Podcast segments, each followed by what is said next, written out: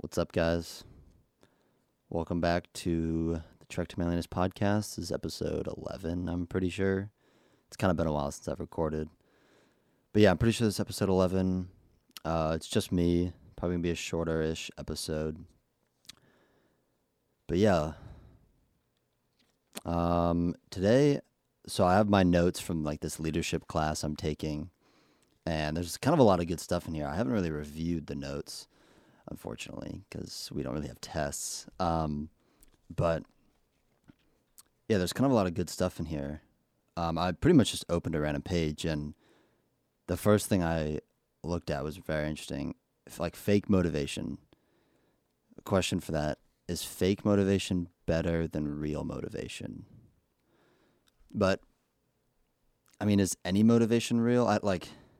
I guess if you have some end in mind, then that could be real motivation. Like if I want to be a Navy SEAL, okay, that's my goal. So the motivation for that is pretty real.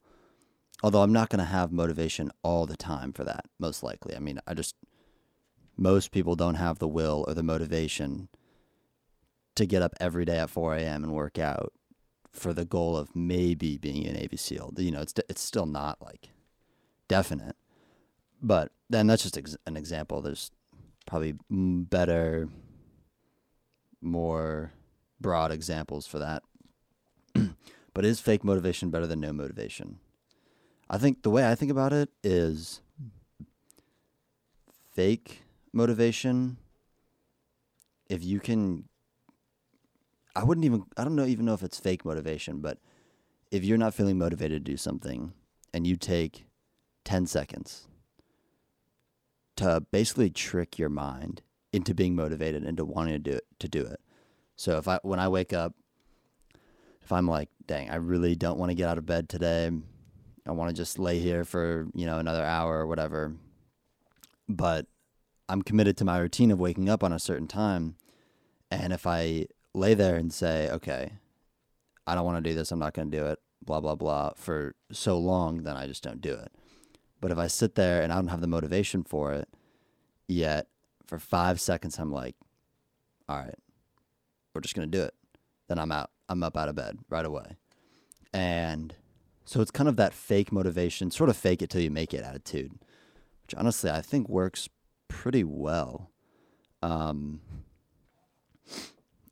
obviously, faking it till you make it is like difficult, takes a lot of willpower, but it does work pretty well sometimes. Um, you know, there's times like in the gym where I don't want to do the other set or whatever, and I just fake it till I make it, and then all of a sudden I'm just done with that set. So it's kind of that's kind of nice. Um, same with like social situations. If I don't want to go go out or I don't want to go do something with someone, um, or there's something else I'd rather be doing, I fake it for you know, I pretend like I'm very excited for her. It sounds kind of weird, but yeah, I do that for five minutes and then all of a sudden I'm actually really enjoying it and I forgot about the other thing that I, you know, rather be doing maybe.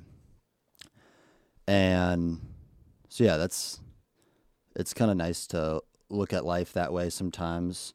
Um, similarly, this one thing I heard was like hoping that maybe not, like not that things go wrong but hoping to not want to do that last set in the gym, hoping that it rains outside, hoping that there's a problem is going to arise. Because then when it does, you got what you hoped for. And so that fake it till you make it, you're already faking that. You're like, and it's almost not even faking at that point. You're like grateful for that and for the opportunity to like test you and be better that way. So that's another interesting way um, to look at life, and it just gives a much like clearer picture, and it makes life a lot, honestly, a lot more fun. I think because you're not just you know, life throws a lot of stuff at you, and so you're not just always sitting there like, oh darn it, I got to deal with this again and deal with that again. It's like ah, I was depending so much that it wouldn't rain, so I could go do this thing outside. Um, and then it does rain and it just kills you. But instead, if you're like, you know what, I hope it does rain. If it does, then got we hope for. And if it doesn't, well, that's good too because it's sunny and nice and you're happy about that. So you really can't be disappointed, um, which is you know nice. It makes life a little happier. It's a very like stoic thing to do. Um, not let like the outside world kind of control your emotions, control how you how you're gonna perceive stuff. So that's good. Um, yeah, and then recently I've just been trying to figure out like I guess the vocation or figuring out what I'm going to do with life. Um, that's been something I'm trying to f- figure out, um, work through. And I'm trying to figure out if suffering has any play in that. I don't know if, like, because in my experience, suffering can kind of break down walls pretty well and strip down to the core of what's actually important. So if I have a big decision to make, would it be smart for me to go and do something very difficult and maybe like do it again and again and again? Um, maybe honestly, like it's very possible, and I'm I'm kind of trying to do that, but I do kind of want to step that up a bit because I definitely could see that helping me make a clearer decision. Um, I I don't really know how I would explain that though. Just like when you're suffering, walls are broken down, you think clearer, emotions are less involved. Emotions like always make wrong decisions, in my opinion. Um, and so it, I think that would help make a maybe more informed decision. I'm not sure though if I mean I guess I just try it. Can't hurt to try it. If I commit to like for example, I use this a lot, but if I commit to taking a cold shower every day for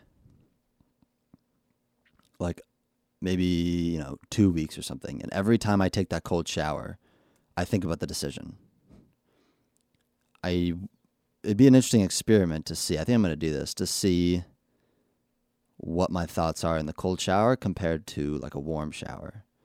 If I will that make me take the harder path, the less worn path when I'm in the cold shower, or will I take the easier path when I'm in the warm shower? I don't know. But then also is is the harder path always better? You know, who knows? Um, but I guess it's one of those things where if I can figure out what I want later in life that will help me direct which path I'm going to want to take as well. Although that can often change, I think, especially today. Your ideas for later in life can change a lot, and I'm sure they will. But also, I think it's important for me to remember like,